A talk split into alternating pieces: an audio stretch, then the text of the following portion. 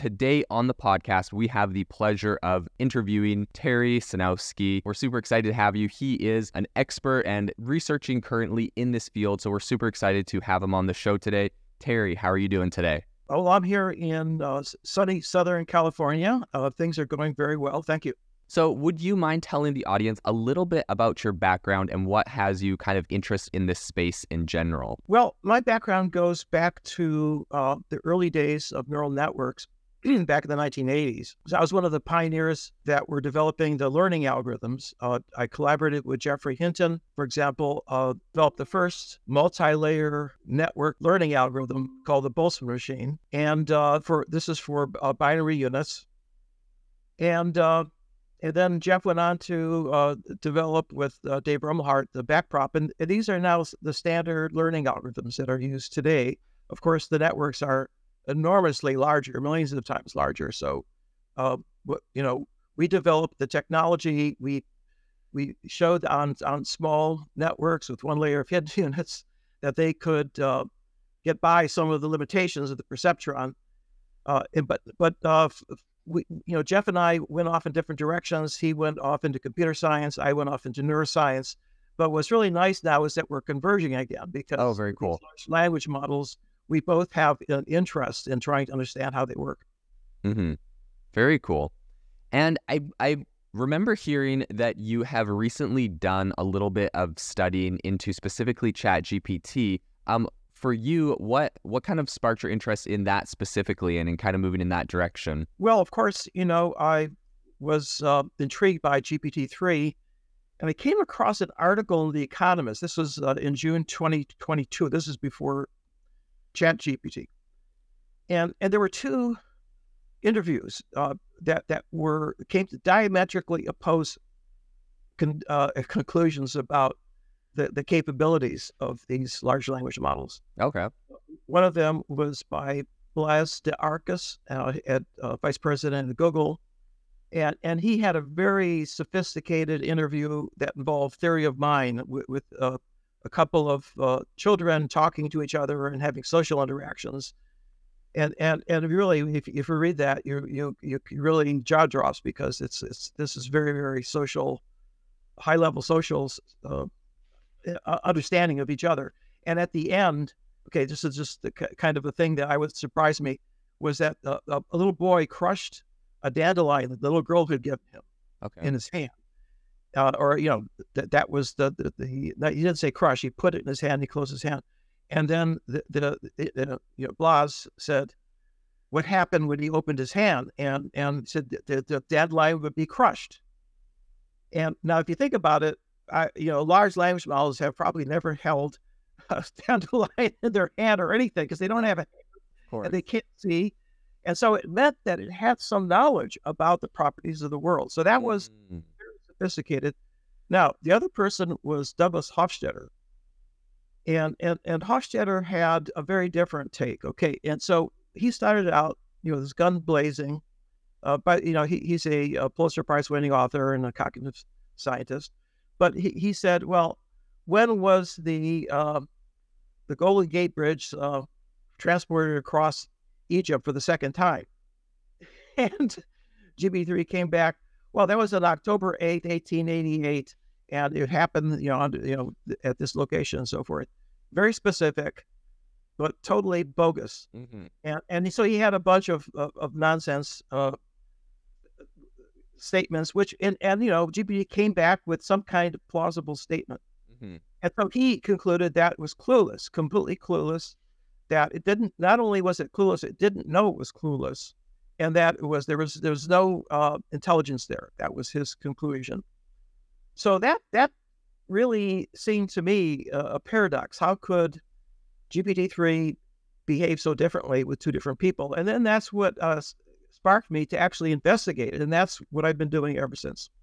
That's super interesting. So I actually remember hearing a similar study. I, I didn't hear the dandelion one, but I heard one where essentially, if I remember correctly, it would there's some researchers that um, gave it a number of objects and said, how do you balance these objects on top of each other? And there was like eggs. Um, and actually, this was a this was a difference between GPT three and GPT four. right? And so then GPT-4 was able to say, well, you lay out the eggs so that they're strong enough that you can put the object on top of them. But GPT-3 said, oh, you just stack all the eggs up, which obviously would be impossible. Have you noticed a difference in your in your research and your studying on GPT-3 and GPT-4 and what that looks like? Uh, well, I have, uh, and and it, it, in many areas like that, it, it actually is greatly improved. But uh, it turned out that you, you didn't need to go to GPT-4 to figure out what, what happened with with those uh, two interviews. So here, here's what I did. Okay, I said, okay, well maybe there's uh, you know Hofstadter, uh, you know, w- was uh, gave a poor prompt. In fact, it was there was no prompt. Mm-hmm. It just answered the question. And so I I prompt it with, uh, you know, I'm an intelligent uh, uh, chat box and chatbot, and uh, I will answer nonsense if the question is nonsense. And, and I gave exactly the same questions, and to each one of them, I said, "This question is nonsense." Mm. Okay, so you know the very same, uh, you know, large language model, and the only difference was that I clued it. I gave it a prompt that put it, positioned it, and and and made it aware that there, you know, that uh, it knew what a nonsense question was, and then I said, well, why did it answer that way? Well, you know, if you if someone gives you a nonsense question out of the blue, well, maybe you know that person is trying to play with you, and so you kind of throw you know ping pong, and you, you throw back another nonsense answer, and thinking that well maybe that's what they want, with without giving any having gotten any guidance. And mm-hmm. so now that what that what I realized from that, and ever ever since then, it's really pretty clear that uh, not only is the prompt incredibly important, how you, but how you specify it, the examples you give it, and so forth, but that uh, it, it also uh, reveals something which I think is very basic about these uh, large language models, which is that they don't have a single personality, right? They look toward the world's knowledge and and every author's style and you know, computer programs. And so they're capable of adapting any persona. And you have to tell it what persona it, you want it to be. Otherwise, it will just pick something random. You have to position it in this high dimensional space that it has of all these personas. And, and once you get it into the right place, then it knows what, uh, you know, it'll give you the, res- the responses that you're looking for. This That's very, very interesting. And, um, you know, it's interesting because I think with that's an incredible discovery, first off, and I guess like finding to really think about and conceptualize. And I think hearing that is actually going to help a lot of people understand the limitations and how to use this. And it's interesting because I've, you know, I think people were they they were sensing this concept, but they may not have put it down in such a concrete way. But like, of course, I've seen some really powerful use cases where essentially, you know, there was a salesman and he says, you know, act like Grant Cardone because there's a ton of data on the internet about Grant Cardone's sales methods and like act like him and try to sell me like X, Y, and Z, and then it you know acts as if as is as if that persona or act in a specific way. So people have been you know telling it to act in certain ways to try to get certain prompts out of it. Um, but it is really interesting to see, I guess, really just the the level that that plays. Um, based off of your research in this, what do you think are some of the implications of AI and how it mirrors persona, the persona of its users? Well, uh, I think that okay. So it took me a long time to figure this out, uh, but uh, I found at least one other person who came to the same conclusion, um, and, and I'll tell you that story later. Okay.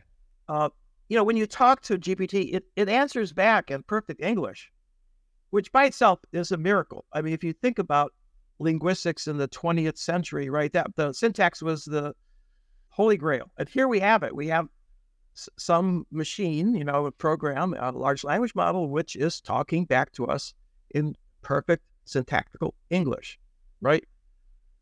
Uh, but here's the problem you know, when when you talk to it, what what is what is your image of who or what you're talking to? What what what level kind of what what what what is your you everybody when you talk to somebody they mm-hmm. you, you, if it's like for example you talk differently if it's a male or female right yeah so do you, are, do you think you're talking to a male or female or you know what age what what, what is it what is it that you imagine see i'm not sure if i'm if I would be the same as everyone. So I'd be curious to hear more people's opinion on this. I mean, for me, I think because of the way that OpenAI did their branding about this, I think they're very careful. They didn't call it Siri, they didn't call it Alexa, they didn't call it Cortana like all the other big tech giants gave it like a name like a person. Um, and there's no like you know logo of like a friendly robot like you have with other AI models like Jasper even. So like for me when I'm using it, I literally just think of a giant data center and I'm just like you know give me the response computer chips. But I know usually when you're talking to someone, you you personify them or something. You, you imagine a being or an entity that is communicating with you. Okay, what age? Oh, I mean, if I was just to give Chat GPT uh, an age, yeah, I would probably be a forty-year-old I mean, for me, I'd probably say a 40 year old male. That's just if I had to put a face on it, that's that's the one I'd probably give. Okay, and, and and and that's very natural because that's the way 40 year old males talk, right? at least you know uh, the, the, the, some of them. Okay, um, uh, but I've come to the conclusion that Chat GPT is a toddler. It's a child, but it knows everything. Mm-hmm. Right. in other words, it, it, it has, I mean, children do not have the same intellect as an adult. Yeah. Right. And, and, and furthermore, children, uh, uh, you know, they, they have, uh, they don't know good from bad. They have to be taught by their parents. And, and Chat GPT has, suffers from a lot of the same things that children do. Yeah. They, they pick up bad words. They don't know what's appropriate to say in some situations, you know, when they're, they're young and, and, uh, and they have to go through a long process. I mean, we're talking about years and years and years, right? They go to school and so forth to get, a, a you know, socialized and, and, and part of the culture with the values of the culture, right? Mm-hmm. And and those are exactly the things that are that are uh, deficits or you know now things that have to be corrected, and that's because we haven't brought up this large language model because we've considered it to be an adult. It's not. It's a right. child. Right okay, that is a really interesting implication. Okay, a, a question, because I've, I've thought about this concept a lot. So let's say ChatGPT is a toddler right now, and of course it is making advancements with GPT-4, and they'll they'll continue to try to make improve this and make it better. What impact do you think that has? And also, you know, when we think of a toddler, we're like, well, this thing's going to take 20 years to grow up to a point where it's you know semi reasonable. At what level do you think obviously a, a toddler or a single person has a single input and output every day that you know they're they're taking into their brain at what level do you think you know 100 million people using this thing every month are would be able to accelerate that how long do you think it, it would take to get this thing to a point where we say oh yeah chat gpt is a a 30 or a 40 year old person well i think that what is happening right now uh, amongst uh, you know these big uh, companies like OpenAI is that they're doing their best to use band aids to try to uh, plug holes. Yeah. that requires a lot of human intervention at the very end, you know, fine tuning. And, and that's exact. I think it's too late. I think that it's been the, the, the, the, large, the training set is so huge. It's just basically you've, you've created uh, all of the connections that are there and, you know, just twist, tweaking a few of them isn't going to help. Okay. Right. But it, it, the way that they, they you know, and, and, now I'm a neuroscientist. And so what, what, what do we know about the human brain? How, how does it go through this long process of, of, of becoming socialized? And the answer is there's a whole part of the brain that uses reinforcement learning. It's called the basal ganglion. Mm-hmm. Now, how does that work? Well, uh, you know, the, the, the, when the toddler gets some feedback from the parents, like uh, you know, bad, bad, stay away from the, the, the stove or, you know, or, you know, don't say that, don't say that, right? You know, and, and, or slap them, you know, they get feedback on what's good and what's bad. And that goes into their brain through the, this reinforcement system. And it, it uh, through this uh, a neurotransmitter, actually a neuromodulator called dopamine, right? Mm-hmm. Dopamine is incredibly important for motivation. It's incredibly important for uh, learning sequences of actions to achieve goals. Uh, we know a lot about it. And in fact, it's used, uh, uh as you probably know, TD, uh, you know, this is temporal difference learning. Uh, it was used by DeepMind to create AlphaGo, right? Mm-hmm. And it was it learned the feedback came at the end whether you won or lost, and that was you know good or bad. But it became a world class champion, uh, Go player. Now, so here's what needs to be done, and you know eventually someone will do it.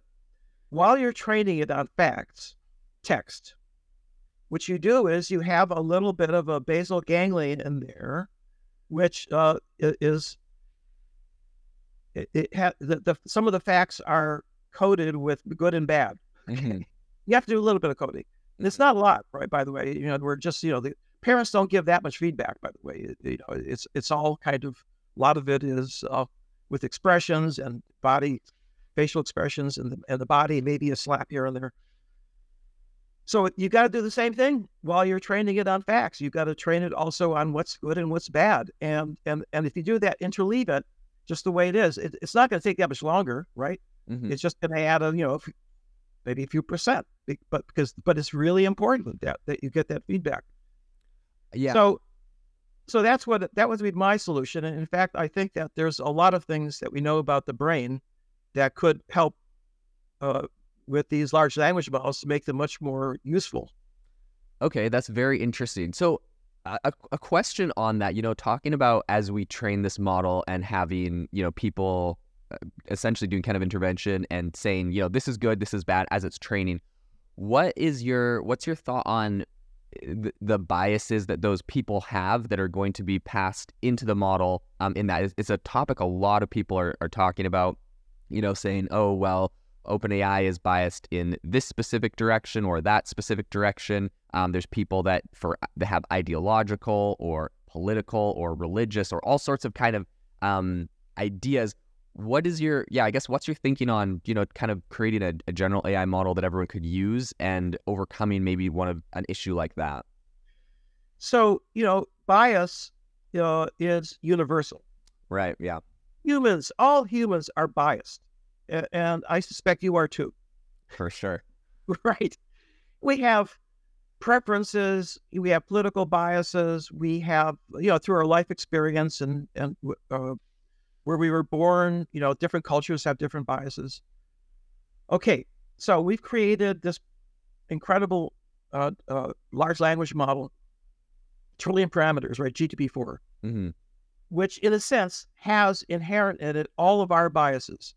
Right? In other words, you know, you you you could probably bring out any bias. Uh, in fact, that's one of the problems: is the longer you talk to it, the the more these biases come out. Right. Right. Um, because they're mirroring. There's another one of my hypotheses. They're mirroring you when, mm-hmm. when they talk to you. They're they're picking up on your persona. Um, now he, here is uh, a question. Okay. Do you think it's going to be easier to correct the biases in large language models? Or will it be easier to correct the biases in a human? I mean, I would assume you could do it easier on a language model. Okay, well, there you go. We built it. We should be able to fix it, right?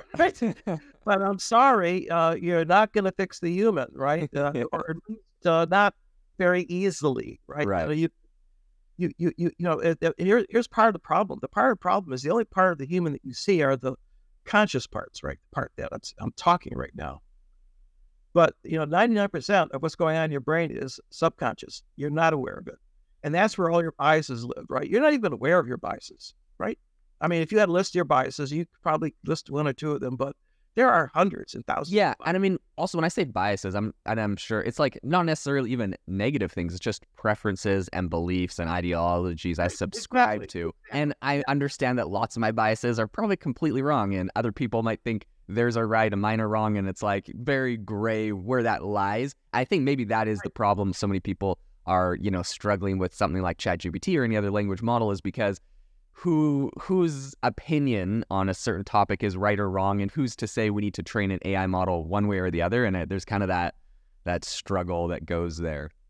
Yeah, exactly. And and I think what these large language models have really revealed a lot of things about humans that we, you know we, we don't we're aware of or at least we we didn't really pay much attention to.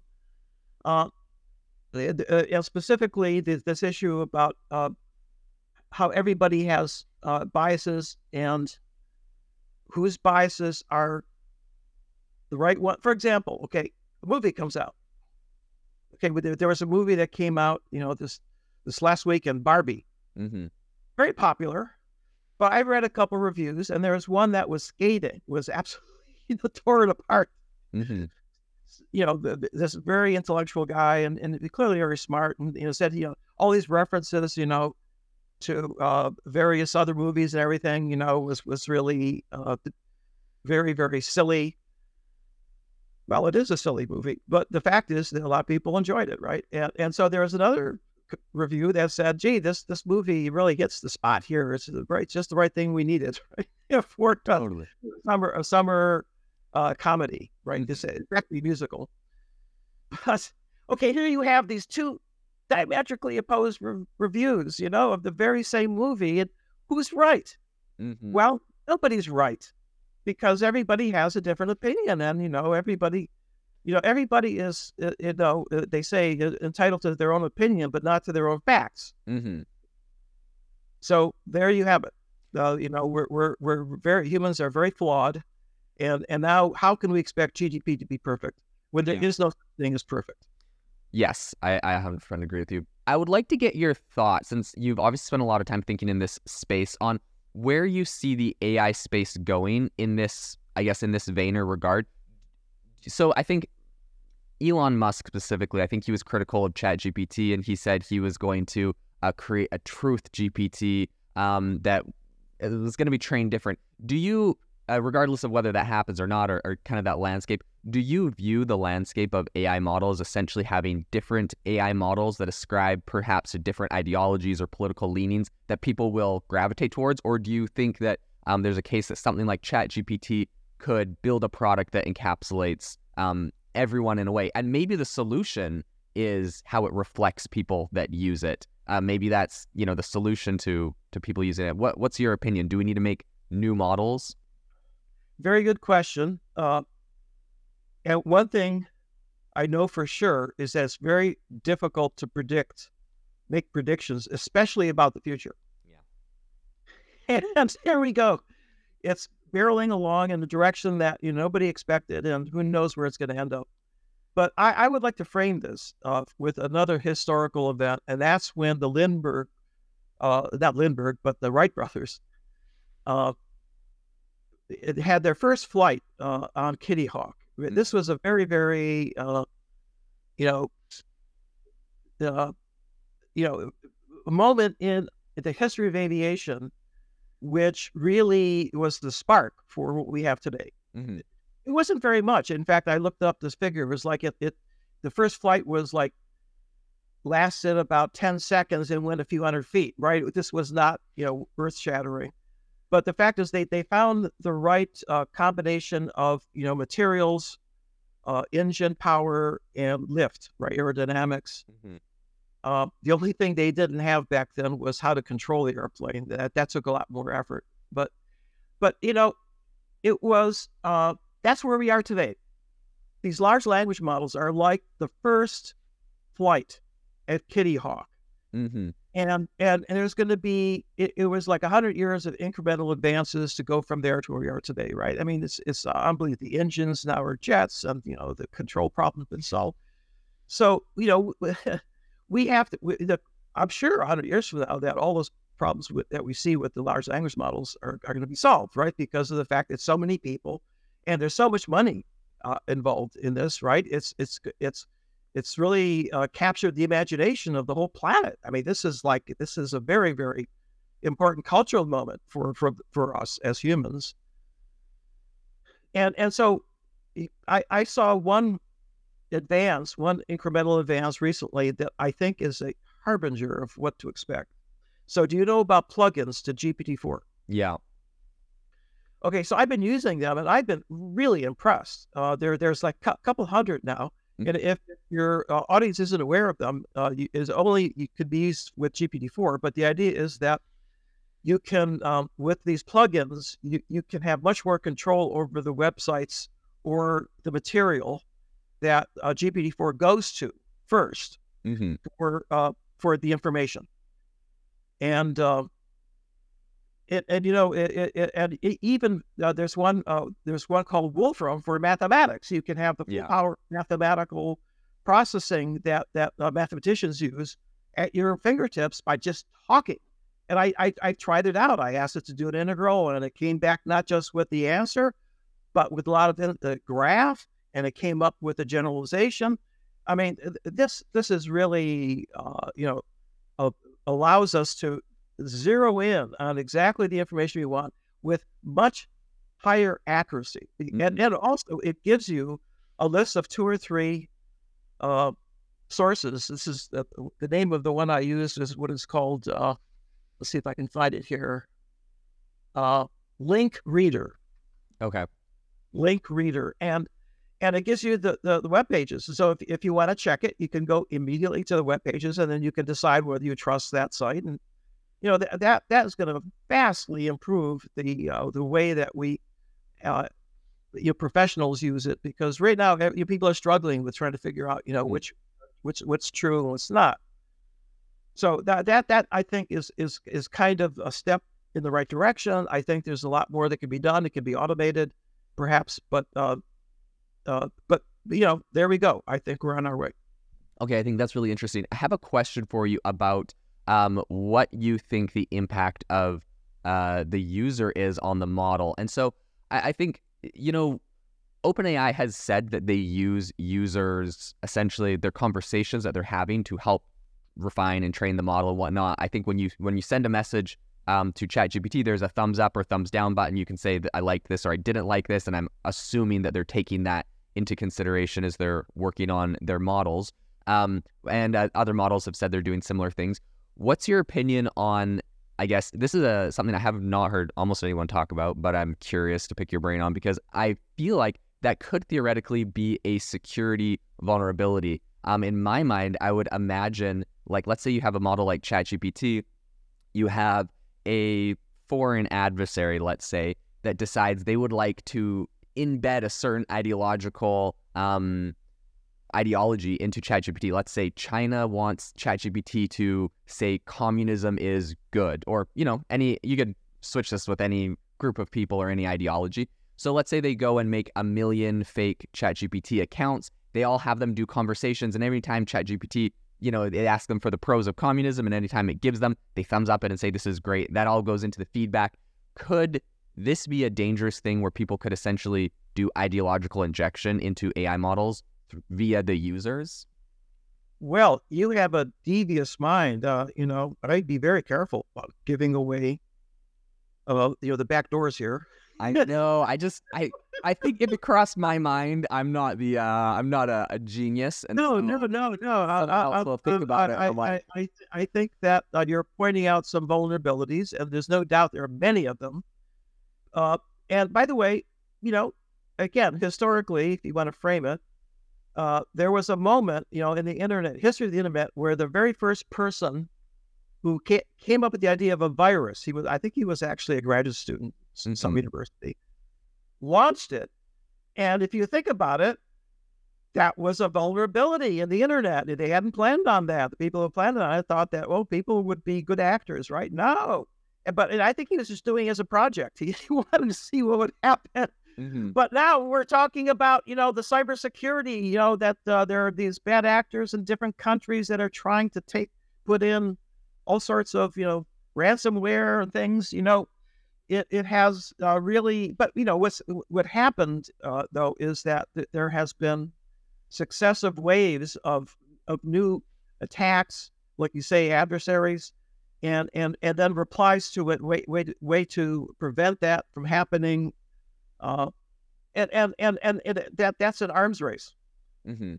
which, by the way, is how nature works. Real viruses uh, do the same thing. But do, do, Mhm. do viruses try to take over cells so that they can make more viruses?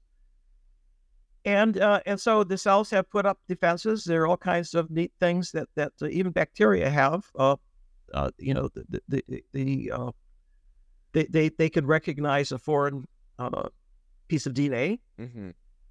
and um, and so the same thing's going to happen here. You know, as as as people like you, clever people who come up with ways of attacking it, will try to attack it, and then there'll be other clever people in the companies that are there to, first of all, detect it, and second of all, come up with some kind of a remedy. And, and, and that's inevitable. I mean, you know, you can't make anything perfect. There's, there's always going to be somebody who's trying to game it. Mm-hmm. Okay. Yeah, that's very interesting. I think what's really interesting, uh, and especially with your background in neuroscience and whatnot, is the incredible parallels between what we're seeing in AI and what we're seeing in human nature and biology and and nature and really how it um, melds together. I think some of my most impressive uh, advancements I've seen in this field are coming from they're saying, hey, we've seen mice exhibit X, Y, and Z characteristic. We're going to try to apply that to AI, and they're seeing some Im- impressive, you know, uh, advancements or uh, pretty much trying to take how our real brains work and put that into there. I have one question that I think is uh, a concern of mine for AI. Usually I'm like super bullish on AI. I think this is the greatest thing ever. I love it. I have one concern specifically. I'd be curious to hear your thoughts on it. Um, I've recently been experimenting with an AI model. It's called Inflection. Uh, it's by Inflection. Uh, they're the second most funded AI company um, after OpenAI. They have a chatbot called Pi, who's kind of it's deemed to be essentially a chatbot that is um, more um, eh, more empathetic. It's supposed to be everyone's kind of um, personal assistant. That's what they're trying to build here. Um, but I've come across a, a, an issue with it where essentially I was testing it out for no particular reason. It wasn't a gotcha moment. I was just trying to test this thing out, and I said, um, if you, or I said, you know, can a person eat turtle eggs? I don't know why this popped into my mind. I'd read a book recently where there's some survival situation. Someone ate a turtle egg, and I was like, is that possible? Are these edible?